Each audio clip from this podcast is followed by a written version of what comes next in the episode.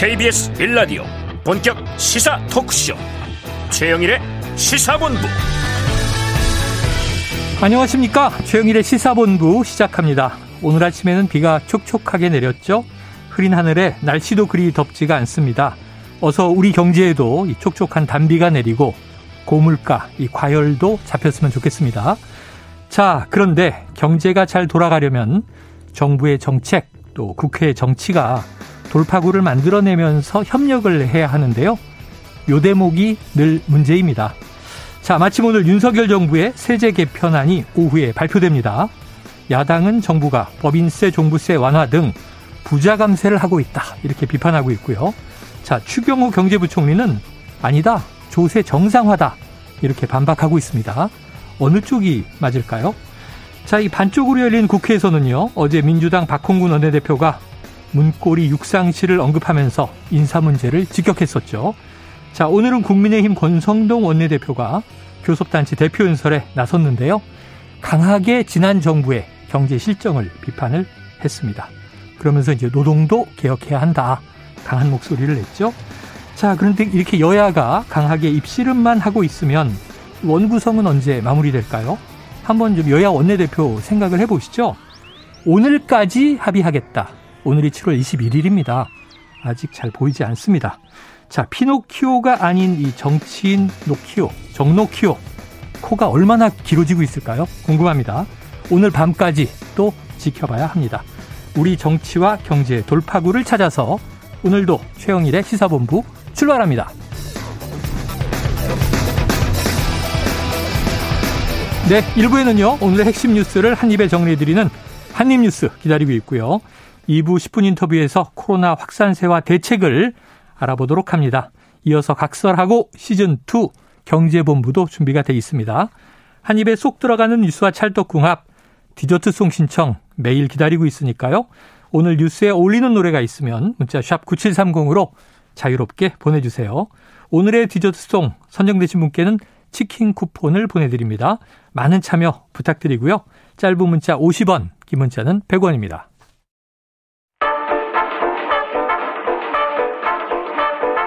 최영일의 시사본부 한입뉴스. 네, 목요일 한입뉴스 오창석 평론가와 박정호 기자가 자리 잡고 계십니다. 어서 오십시오. 안녕하십니까.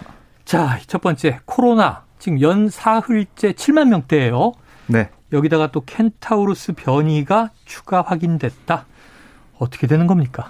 네, 신규 확진자는 7만 1,170명 발생을 해서 음. 사흘 연속 7만 명대고 지난 19일부터 사흘째 10만 명대고요. 일주일 전과 비교해 보면 1.8배입니다. 신규 네. 확진자 수가 계속 늘어나고 있고 doubling 효과가 있는 거고요.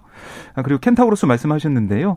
지난번에 인천에 거주하는 60대 남성이 첫 확진자로 나왔고 이번에는 지난 5일 인도에서 입국해서 이틀 뒤에 확진된 이 추가 확진자가 켄타우로스 BA2.75 감염자로 확인이 됐습니다. 네, 그래요.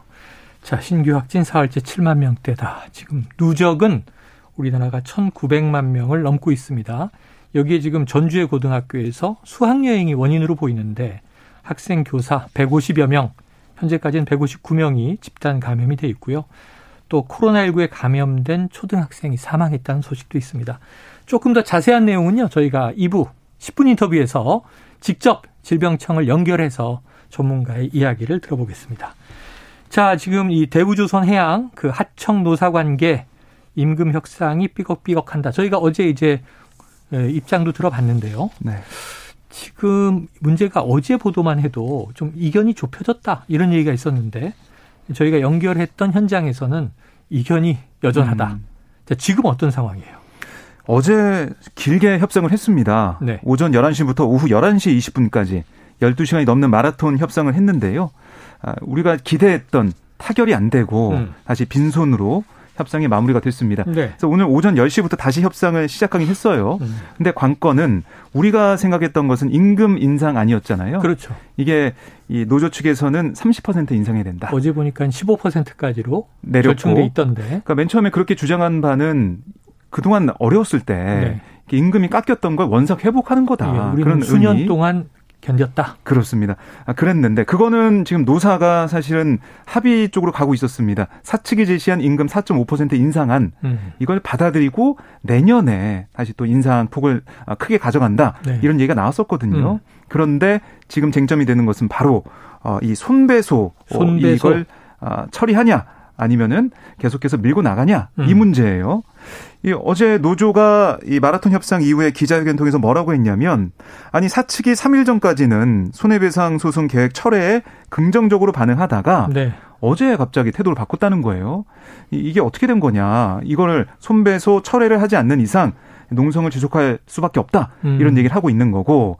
그랬더니 노조 브리핑 이후에 사내협력 어 사내협력사 협의회 그러니까 사측이라고 네. 볼수 있죠. 네. 사측에서는 브리핑 열어서 어떤 얘기를 했냐면 아니 회사 차원에서 사교에 의한 처리 없이 소재기도 하지 않는 데 대해서는 받아들일 수 없다는 대표들의 의견이 있어서 음. 이 얘기를 한 거다.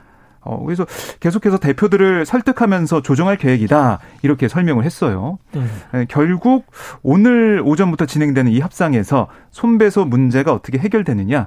이게 제일 큰 관건으로 보입니다. 네, 그러니까 파업을 한 기간 동안에 발생한 손해를 음. 노조가 배상하라. 이런 소를 네. 회사가 제기할 거냐 말 거냐. 음. 철회냐 아니면 소제기냐 이거죠. 음. 네, 그래서 이 부분에 대해서 이제 만약에 제기하지 않으면 회사에 막대한 피해가 있었는데 왜 사측은 이걸 제기하지 않느냐라고 해서 사측의 주주들로부터 음. 배임죄를 받을 수 있다. 네네. 우리도 이렇지도 저렇지도 못하고 있다. 이게 지금 사측의 변명인데요. 네. 저는 하나 좀 이제 말씀드리고 싶은 게 이 대우조선해양이 이제 정부 자금이 투입되면서 현재 최대 주주는 55%를 넘게 가지고 있는 산업은행입니다. 네 네 그렇죠. 정부입니다. 정부가 관리하고 있는 거죠. 사실상. 네, 사실상 정부가 관리하고 있기 때문에 정부에서 나서서 이 부분에 대해서 어, 원만하게 빨리 현장으로 복귀하고 다시는 이런 일이 발생하지 않도록 서로 합의를 했다면 주주들을 설득하겠다. 이런 정도의 메시지를 낸다면 사측도 눈치를 보지 않을 수 음. 있거든요. 음. 결국 이게 만약에 오래 이어진다라고 할 경우에 어떠한 잘못된 선례가 남길 수 있습니다. 네. 예를 들어서 이걸 무조건 소를 제기하잖아요. 앞으로 파업하면은 무조건 우리는 배임죄 걸리기 때문에 너의 너네가 파업하는 기간 동안 있었던 모든 책임을 물을 수밖에 없다. 음. 그러면 너희가 책임 여기서 말하는 책임 법적 책임이 또 있고요. 네. 금전적 책임을 네. 회피할 수 없을 것이다라는 강력한 경고와 잘못된 선례가 나올 수 있습니다. 그렇기 때문에 적어도 다른 회사는 모르겠는데요. 완벽한 사기업은 모르겠는데 산업은행 지분이 과반이 넘는 정부 자원을 받고 있는 대우부산해양은 정부가 좀 나서서 소 취사 취하하고 빨리 현장으로 복귀할 수 있는 원만한 협상이 됐으면 좋겠습니다. 자, 이거는 또 이따 2부에서 각설하고 해서 좀 법조인의 해석을 들어봐야 되겠네요. 음. 왜냐하면 근로기준법에는 파업권이 보장돼 있는데 음. 합법적인 파업에 손배소를 제기한다? 이건 조금 의문이 드는 것 같고 불법적인 파업 여지에서는 손배소를 제기할 수도 있을 것 같은데 자 그럼 50일 내외 음. 어디까지가 합법이고 불법의 영향인지 봐야 되겠죠. 오늘 음. 권성동 원내대표가 그 이야기를 하면서 쇠 파이프를 들고 출근을 막고 있다. 음. 불법이다. 명백한 불법이다. 이렇게 규정을 했거든요. 네. 한번 내용을 조금 차분하게 분석해 보도록 하겠습니다. 자, 윤석열 대통령도 관련해서 또 이야기를 했네요. 네, 오늘 출근길에 도어 스태핑 약식 회견에서 기자들이 물어봤습니다. 이 파업이 좀 진정될 것처럼 보이다가 다시 장기화 조짐이 있다. 어떻게 보고 있냐 이렇게 물어봤더니 음. 윤 대통령이 빨리 불법 행위를 풀고 정상화시키는 게 국민 모두가 바라는 거고 그렇게 하는 게 모두에게 도움이 되는 거다. 이렇게 강조를 했습니다. 네. 대통령을 불법 행위로 일단 규정을 했네요. 그렇습니다. 지금 노조의 행위 자체가 불법이니까 그거부터 어, 정리하고 그만두고 어, 정상을 해야 된다 이런 얘기를 하고 있습니다. 네. 오늘 또 보도를 보니까 이 노조 탈퇴 여부에 대한 뭐 찬반 투표 등 네. 여러 가지가 이어지는 것 같고요. 아까 이제 그 손배소 제기의 대표들 음. 이 대표들이 하청업체 노동자들이 지금 파업할 중이기 때문에 네. 이 사, 산업은행 그리고 대우조선 해양 네. 그 밑에 여러 개의 하청업체가 음. 개별로 존재하는 거죠. 네. 자, 복잡합니다. 어쨌든 빨리 좀 원만히 해결되길 바라는데 이것은 협상이 타결되면 음. 가장 좋겠죠. 음. 자, 관련해서 이 내용도 들어있고 어제는 이제 국회가 일단 문을 열었는데 개문발차 이렇게 얘기해 주셨는데 네. 박홍근 민주당 원내대표가 다수당이어서 첫 번째 교섭단체 대표 연설을 했고요. 어제 강하게 윤석열 정부를 비판했는데 오늘은 이제 권성동 국민의힘 원내대표가 이 교섭단체 대표 연설을 했어요. 네. 주로 핵심을 추리면 어떤 내용입니까? 네, 핵심을 추려보면 어, 문재인 정부를 향해서 아, 다시 한번 비판을 했는데요. 왜 중요한 걸 얘기를 안 하세요? 네. 처음에는 사과를 아, 했잖아요. 네, 사과를 오만과. 불통 사과하고 네. 초심에서 다시 시작하겠다 이렇게 시작을 해서 네. 저는 어 겸손한 사과로 시작을 하네. 음. 그랬고 그 다음에 네, 그 다음에 네. 그 전체적인 내용을 쭉 보면 어, 중요한 내용은 문재인 정부의 그런 잘못된 경제 정책 또 민생을 파탄낸 그 부동산 정책 이런 것들 때문에 아, 지금 민생이 고통을 받고 있다 음. 이렇게 정리할 수 있겠고요. 아까 말씀하신 강성 노조에 대한 비판 네, 네. 그리고 주 52시간제 이것도 일할 수 있는 자유를 줘야 된다 이렇게 얘기하면서 네. 그 비판한 모습을 볼 수가 있었습니다. 그러니까 어, 결국에는 이 문재인 정부 5년 내내 정치가 경제의 발목을 잡았고 오늘만 산다식의 근시안적인 정책, 국민을 갈라치는 분열적 정책이 바로 민생 고통의 주범이다. 음. 이렇게 얘기를 했고, 그러니까 경제의 기본이 아니라 어떻게 보면은 정치적인 논리, 그러니까 소득주도 성장이나 최저 임금의 그런 급격한 상승도 정치 논리가 앞서는 거여서 음. 고용시장이 얼어붙었, 얼어붙었다. 자영업자가 폐업을 했다. 이렇게 얘기했고 또 이제 문재인 정부의 코로나19 방역과 관련해서도 2주 단위로 이 말을 바꾸는 비과학적 방역 때문에 희망 고문을 당하다가 음. 장사를 접은 분들이 한둘이 아니다. 또 국민 얼차려 방역으로 비판받으니까 재난지원금 명목으로 나라 곳간을 뭐 털어냈다. 아, 이렇게 비판을 했습니다. 네. 여러 가지 이야기가 있었는데 지금 윤석열 정부 취임 이제 두 달여 음. 3개월을 향해 가고 있는데 일단 전임 정부 때문에 경제가 이렇게 어려워진 것이다. 이게 방점인 것 같고요.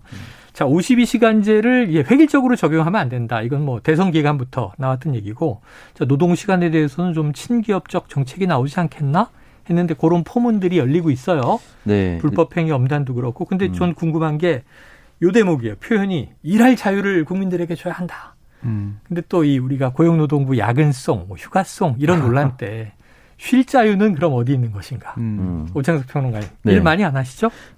더 하셔도 되죠?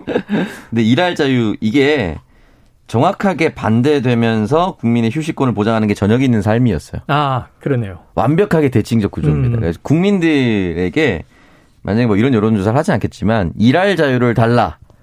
저녁이 있는 삶을 보장하라. 이 두 가지 중에 여론조사를 한다면 어떤 게 훨씬 높겠습니까? 글쎄요. 대부분 저는 구- 저녁이 있는 삶이 높다. 왜냐면 이 저녁이 있는 삶에 빠르게 퇴근하고 가족들과 시간도 보내고 취미 활동도 즐기고 이게 사실은 주 5일제로 처음 들어왔었을 때 이제 나라 망한다 뭐 이런 것들 음. 얘기가 똑같은 거거든요. 결국은 이제 쉬면서 발생하는 경제적 효과도 분명히 있습니다. 예, 그렇기 때문에 이 부분에 대해서 저는 일할 자유 그러니까 만약에 노령이 돼서 정년퇴직한 후에 일을 하고 싶지만 일거리가 없어서 그들에게 일을 챙겨주는 어떠한 정책을 펼친다라고 하면은 일할 권리라든지 자유를 챙겨준다라고 할 수 있겠지만 모든 국민들에게 동의되지 않고 또는 굉장히 모호합니다. 어떠한 일을 할 자유인 것인가?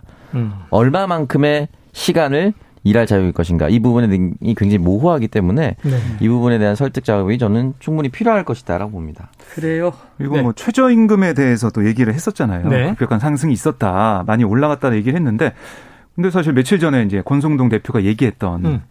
이 우모 씨, 강릉 아. 이제 우모 씨에 대해서는 강릉 우모 씨. 네, 구급이라서 그 최저임금보다 10만 원 더 받아가지고 강릉 촌놈이 서울살이 어떻게 하냐 아. 이렇게 얘기를 했었는데 그때는 최저임금이 굉장히 낮은 것처럼 얘기하다가 네네. 지금 최저임금이 급격한 상승 때문에 고용 시장이 어렵다 음. 이렇게 얘기한 것은 다 앞뒤가 안 맞는 게 아니냐 이런 지적도 나오고 있습니다. 요걸 좀 바로잡아 드리면 제가 이제 서울 토박인데 아, 네. 서울 촌놈도 힘들어요.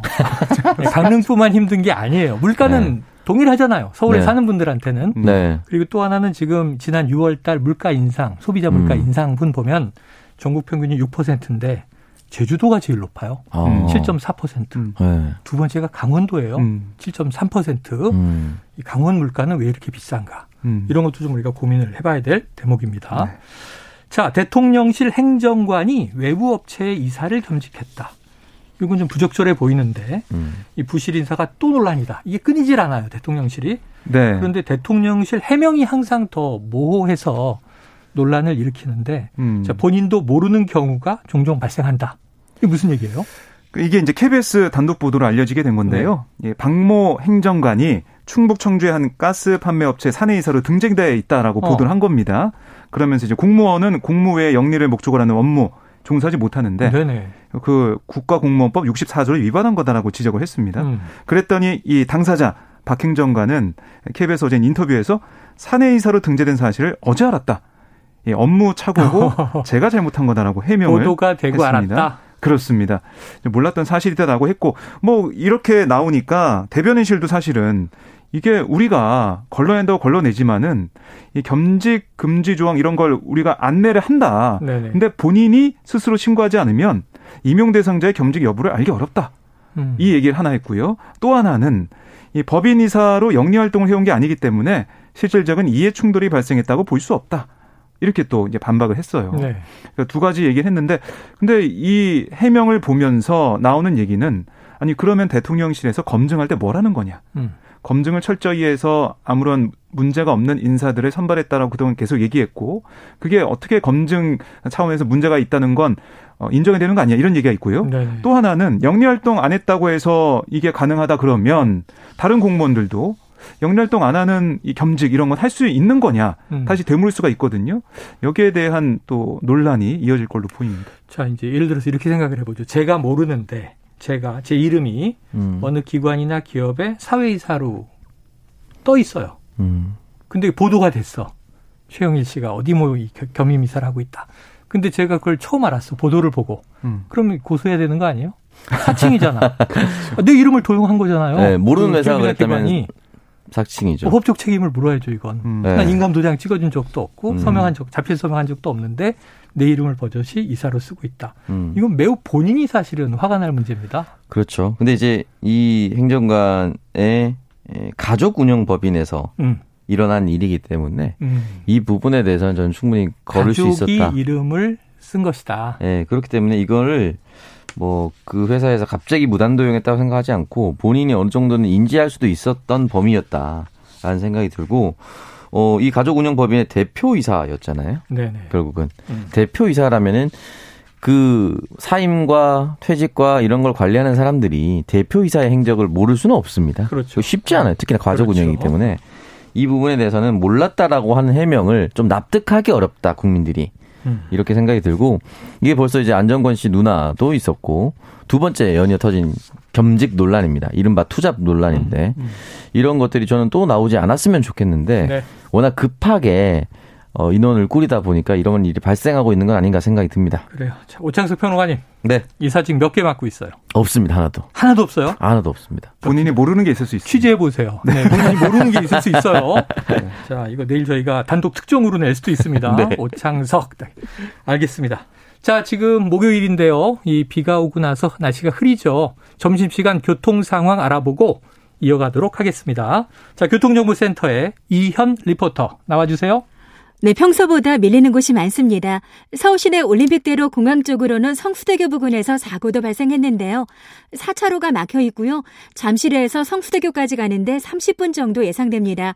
같은 구간의 강변북로를 타신다면 10분 정도면 통과 가능하겠고요. 구리 방향 아직 차가 많습니다. 양화대교에서 반포대교까지 어렵습니다. 고속도로는 오늘 지방 쪽의 교통량도 많은 편입니다. 곳곳으로는 또 비가 이어지고 있죠. 사고도 나고 있는데요. 영동고속도로 강릉 방향 둔대분기점에서 부곡까지나 마성 터널에서 양지 터널 쪽으로 막히고 있고요. 호보 분기점 부근에서 속도가 떨어지고 있습니다. 그리고 봉평 터널 부근에서는 승용차 사고를 처리하느라 비길에 더 조심 운전 필요하겠습니다. 서울 양양고속도로 양양 방향 남양주 요금소에서 서정 쪽으로 밀려가고 있습니다. KBS 교통정보센터였습니다.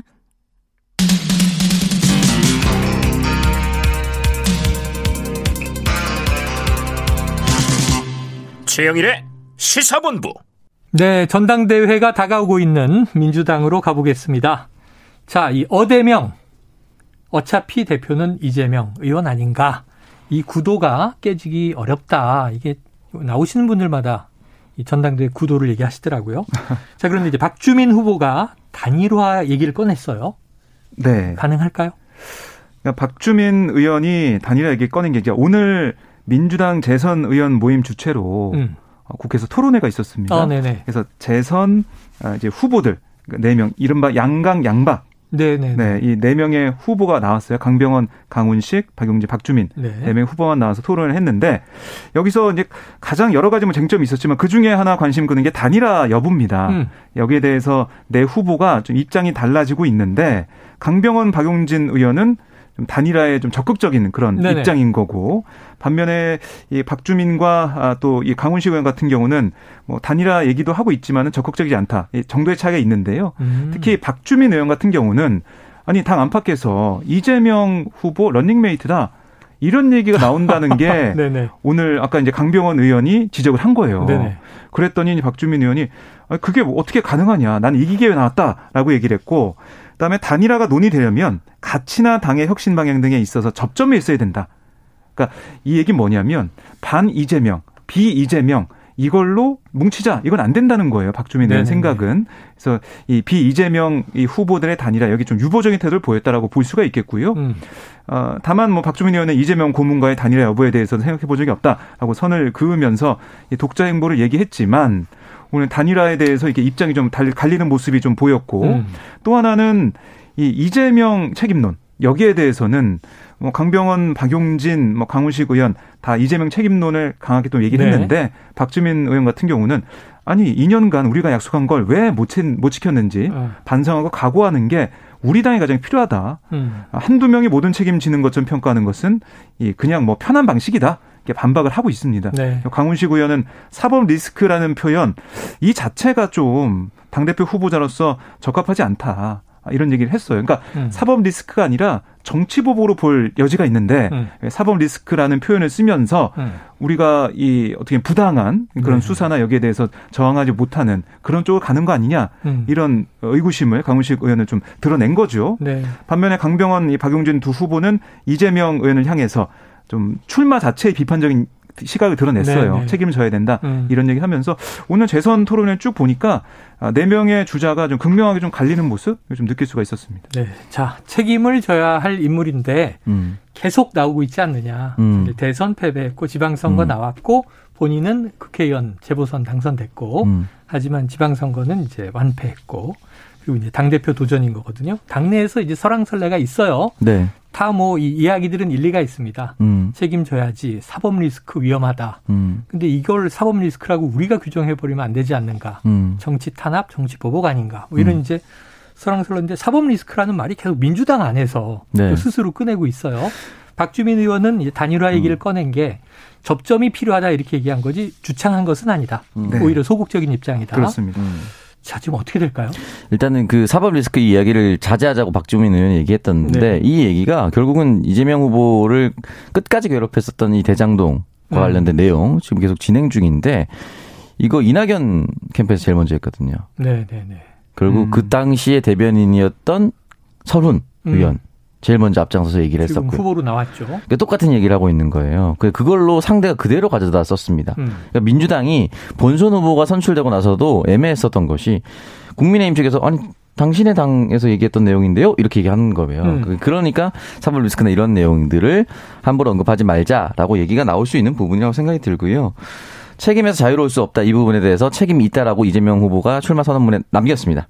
그렇기 때문에 다른 후보들 이재명 후보를 제외한 모든 후보들은 이 부분에 대해서 다시 한번 공격할 수 있어요. 분명히 대선 후보였기도 하고 다만 중요한 것은 당 대표 이번 선거는 앞으로 민주당을 어떻게 재정비할 것인가가 가장 중요한 겁니다. 이재명과 비이재명 또는 뭐 이재명과 반 이재명 이렇게 나누는 것으로 선출되는 것을 민주당 지지자들이 과연 원할 것인가. 음. 또 다가오는 총선을 앞두고 어 이재명 때문에 대선과 지선을 졌으니까 이재명을 바꾸면 총선에 승리한다.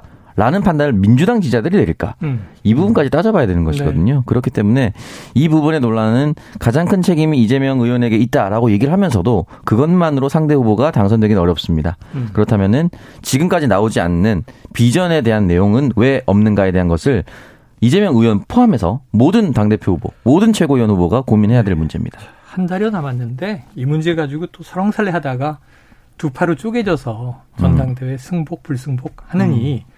지금 난상 토론에서 한번 좀 꺾고 넘어가야 되는 거 아닙니까? 음. 당내에서. 네. 화나셨어요? 아니, 왜, 휴대폰을 꽉 내려놓는 어, 불편한 얘기가 나왔나 보네요, 박정우 어, 예. 기자한테. 저한테 좀 화를 내시는 것 네. 같아요. 네. 그래서 이제 민주당에서 이제 어쨌든 컷오프를 통해서 당 대표 후보는 8명 중에 아, 지금 3명으로 줄어들고 음. 최고위원도 17명 중에 8명으로 줄어드니까 네네. 그걸 좀 거치면서 어느 정도 어 당내 이제 분위기가 만들어지지 않을까 생각이 들고요. 결국 이 윤석열 정부를 향한 야당의 비판도 좀 들여다 보면 왜 남의 탓을 하냐? 음. 어, 비전과 미래를 보여주는 거 아니냐? 네. 음. 왜 운전할 때는 앞을 보면서 해야 되는데 왜 뒤에 백미러 보면서 운전하냐? 음. 그럼 사고 난다 이런 얘기를 하고 있거든요. 네. 결국에는 민주당도 미래 비전을 내놓지 않고는 음. 당원과 뭐 국민 민심의 선택을 네네. 받기는 어렵지 않을까 생각이 듭니다. 그래요. 자, 멋있는 미래 비전. 국민들이 공감할 수 있는 음. 여당이건 야당이건 특히 지금 입법부에서는 뭐 제일 다수당이니까 음.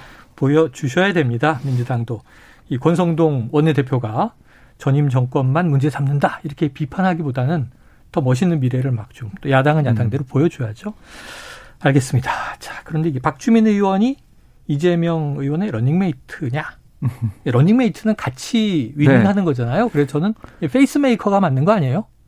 그렇죠. 러닝메이트 하면 최고위원으로 나와서 본인은 탈락하는 거잖아요. 음, 하나만 그렇습니다. 뽑는데. 그러니까 이 박주민 의원이 어떻게 보면 친 이재명계 쪽 얘기를 좀 하면서 네. 당 대표 선거 후보에 같이 이제 뛰고 있는 거 아니야 이런 얘기를 좀 하고 있는 건데 박주민 의원은 뭐 계속해서는 뭐 네. 부인하고 있는 상황입니다. 자, 네. 쇼트랙에서는 이런 페이스메이커가 유력 선수들을 네. 같이 이제 뭐 마라톤에서도 네, 그렇고. 떨어뜨려 버립니다. 자, 보죠. 지켜보죠. 아직 흥미진진해지고 음. 있습니다. 자, 이번에 국민의힘은요. 지금 안철수 의원 그동안 입장이 궁금했는데 조기 전대론 주장하는 거 아니냐. 이준석 대표와 각을 강하게 세우는 인물이고 네. 차기 당권 주자로 거론되니까. 그런데 조기 전대론에는 선을 그었어요. 네, 그러니까 오늘 입장을 분명히 내놨습니다. 어. 페이스북에 글을 올렸는데 현 당대표의 의혹이 회수될 때까지는 권성동 직무대행 체제로 흔들림 없이 나아가야 된다라고 음. 강조를 했습니다. 그러니까 지금 이런 상황에서 당대표의 거리가 아닌 상황에서 조기 전당대회론을 주장하더라도 당장 실현될 수 없다. 또 혼란만 부추길 뿐이다라는 이유를 들었고 지금은 이 최고 사령탑인 대통령 중심으로 당정이 뭉쳐야 할 때다. 음. 이렇게 얘기를 했어요. 음, 결국에는 지금 권성동 원톱 체제가 좀 흔들리고 있다. 이런 얘기가 나오면서 당 안팎에서는 어, 그렇다면 조기 전당대회를 통해서 김기현, 안철수 뭐 두 사람이 붙는 거 아니냐 음. 이런 얘기까지 나왔었거든요. 그런데 이제 안철수 의원이 지적했듯이 이게 성립하려면 조건이 있습니다. 음. 이준석 대표가 거리 상태가 돼야 돼요. 네. 사고 상태가 아니라 네. 거리 상태가 돼- 돼야 됩니다. 그러니까 이준석 대표가 자진 사퇴를 하던가 이렇게 해야 되는데 그게 좀 어려운 상황이니까 음. 안철수 대표는 안철수 의원은 아 지금은 이런 조건도 안 되는데 대통령을 중심으로 뭉쳐야 될 때다 이렇게 얘기하면서 어떻게 보면 권성동 대표에게 힘을 싣고 윤석열 대통령에게 힘을 싣는 모습이에요. 그러니까 결국에는 안철수 의원 같은 경우는 당에 이제 세가 좀 적기 때문에 이렇게 이른바 친윤, 음. 윤핵관 이 지지하는 의원들과 함께 세력을 좀 키워나가는 그런 모습이 아니겠느냐 네. 이런 해석도 나오고 있고요. 반면에 또 이제 김기현 의원 같은 경우는 오늘 또 라디오 인터뷰에서 아, 지금 임시 이런 체제는 안 된다라는 얘기를 했습니다. 특단의 아, 이 대책이 필요하다라는 얘기를 하고 있거든요. 음. 이렇게 비정상적인 임시 시스템으로는 역부족 아니냐 이렇게 얘기를 하면서 임시 전당대회나 아니면 비대위 체제 이거 좀 생각을 좀 하는 것 같아요. 네. 어, 그리고 어제 같은 경우는 홍준표 대구시장이 또 국회에 와가지고 한마디 하고 어, 왔습니다. 예, 예. 근데 어제 어떤 얘기를 했냐면 아니 지금 이렇게 천신만고 끝에 정권 교체했는데 제2의 박근혜 사태 만들면 되겠냐? 음. 윤석열 정부가 어떻게 보면 아마추어 정부지 않냐? 그러면 우리가 전부 도와줘야 된다. 네. 정권 출범한 지 몇 달 안 됐는데 지금 앉아서 지지율 떨어진다고 흔들려고 대들고 어, 이런 나쁜 놈들 어. 이렇게 얘기하면서 여단 쳤네요. 네, 세게 예, 비판하고 내려왔어요. 누구한테 나쁜 X 한 겁니까? 어, 그건 얘기하지 않았습니다. 네. 기자들이 어, 이런 이런 사람들의 한 겁니까 물어봤는데요. 대답은 하지 않았습니다. 네. 그러니까 이게 당 내부에서도 이 체제를 가지고 직무대행 체제 쭉 가야 되느냐 네네. 아니면은 이대로 안 되고 새롭게 정말 정식적인 전당대회를 통해서 지도 어, 그 지도자 그러니까 리더십을 선출해야 되느냐 여러 가지 얘기가 나오고 있습니다. 자, 이제 대선 경선에서는 윤석열 대통령과 아, 경합을 벌였던 음. 당시 홍준표 후보, 지금 대구시장입니다. 광역시장인데 일갈했다. 근데 이 홍준표 대구시장이 SNS에서도 무슨 말을 남겼는데 이게 또 조금 이게 설화가 왔다 갔다 하지 않을까? 어떻게 보세요? 네, 그 이제 여사 팬카페 관련해서 여사 팬카페. 네, 팬카페 회장이라는 사람이 설치면서 여당 인사들 군기 잡고 호가호위한다. 참 어이없는 일. 군기 잡고 호가 호위한다. 네, 참 어이없는 일. 좀 굉장히 세게. 이 강신호 변호사 얘기잖아요. 예, 예. 그리고 영부인 제도가 생긴 이래 영부인이 정치 주인공이 된 사례도 없었고 요란스러운 외부 활동도 한 일이 없었다. 음. 라고까지 강하게 좀. 이건. 영부인과 영부인 팬카페 그리고 회장 네. 강 변호사를 이제 딱 이제 직격한 건데 음. 자, 강 변호사 아직 반응 없습니까? 아직까지는 없는 것 같은데 조만간에 응답하지 않을까요? 원래 사실은 누군가 건드리면은 네네네. 늘 강하게 응답을 하는 게 강신업 변호사였거든요. 지난주에 KBS 라디오에 나와서 제가 들었는데 네. 어, 굉장히 또 이렇게 합리적인 얘기도 하고 네네. 강한 얘기도 하더라고요. 네. 여사는 계속 대외 활동해야 한다. 음. 이렇게 강조를 하더라고요. 자 어떻게 될지. 근데 이제 이 홍준표 대구시장인데 이번에 오랜만이긴 하지만 좀 중앙 정치에 대한 발언을 많이 꺼냈어요. 음. 그럼 이유는 존재감일까요? 그 지지율이 떨어지고 있을 때 네. 어, 같은 그룹 내 흔히 말해서 네네네. 여당 그룹 내에서는 자신이 또 다른 대안 세력이다라는 것을 아. 보여줄 필요가 있습니다. 정치인들은 예, 예, 예. 늘. 그러면 이제 홍, 홍준표 대구시장 같은 경우는 막판까지 지난 대선 예비 경선에서 네. 윤석열 현 대통령과 맞붙었기 때문에 네.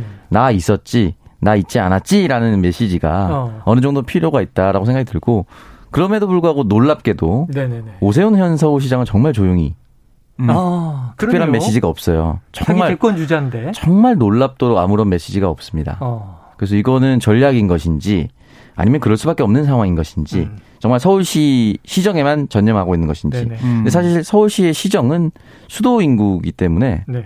대통령의 입김과 대통령의 정책에 영향을 미칠 수밖에 없거든요. 음. 그래서 어떤 메시지도 나오지 않고 좀 조용히 있는 모습이 어 조금 신기하긴 합니다. 사실은 민선 8기가 시작된 지 얼마 안 됐기 때문에 네. 지금 광역 지자체장들은 다소 좀 조용히 이제 이제 아마 어제 그제 이제 정부하고 음, 음. 예산 정책 협의를 이제 시작을 했죠. 네. 이건 좀 지켜볼 문제긴 하네요. 강신업 변호사가 한 시간 전에 글을 남겼네요. 아, 그래요? 네. 아. 네. 홍준표 대구시장 향해서 설치는 건 강신업이 아니라 홍준표다. 하방 약속은 어디 가고 시시콜콜 네. 훈수짓이냐 뭐 이렇게 비판을 했습니다. 야, 또 사진 한 장에 지금 뉴스가 있는데요. 이게 아마 그 부산 세계 박람회 유치와 관련된 행사였던 것 같아요. 네. 장성민 대통령실 기획관입니다. 음. 그런데 이제 BTS하고 같이 무대에 올라갔는데 이 좋은 뭐 선의 행동이었겠죠. 귀에 음. 팔을 들고 번쩍 들었는데 네. 하필이면 이제 BTS V가 그 팔이 지금 부상당한 상태라 음. 상당히 좀 음. 고통스러워하는 표정이 사진에 찍히면서 음. 자, 이 민망한 행동 이렇게 이제 글들이 많이 올라오고 있네요. 음. 뭐 사과하셨나요? 아직 사과했다는 얘기는 아직 안 나온 네. 것 같습니다. 아이고 이렇게 뭐 BTS 멤버 부상당한 거 몰랐다. 몰랐겠죠, 당연히. 음. 그러니까 유엔에서 연설까지 한 사실 음. 국가 민간 외교관급입니다. 네. 네. 이렇게 함부로 하면 안 되겠죠? 아, 지난 정부 이제 문화 외교 특사이기도 했고. 네. 자, 그래요. 이거 뭐 잘 화해하시길 바랍니다. 사과와 사과를 받아주면 되겠죠. 왜냐면 아미들이 굉장히 지금 예. 화난 것 같아요. 네. 자, 오늘 한입 뉴스 여기서 정리하겠습니다. 박정호 기자, 오창석 평론가, 수고하셨습니다. 고맙습니다. 고맙습니다. 자, 오늘 치킨 쿠폰을 받으실 디저트 송은요, 청취자 6150님, 직장인들의 소중한 점심시간에 최영일의 시사본부가 밥 친구예요.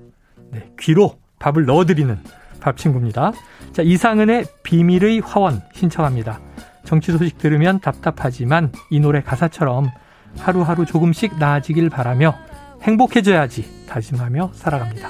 파이팅! 우리 모두 정말 아프지 말고 행복해야 되겠죠? 자, 노래 듣고 입으로 돌아옵니다.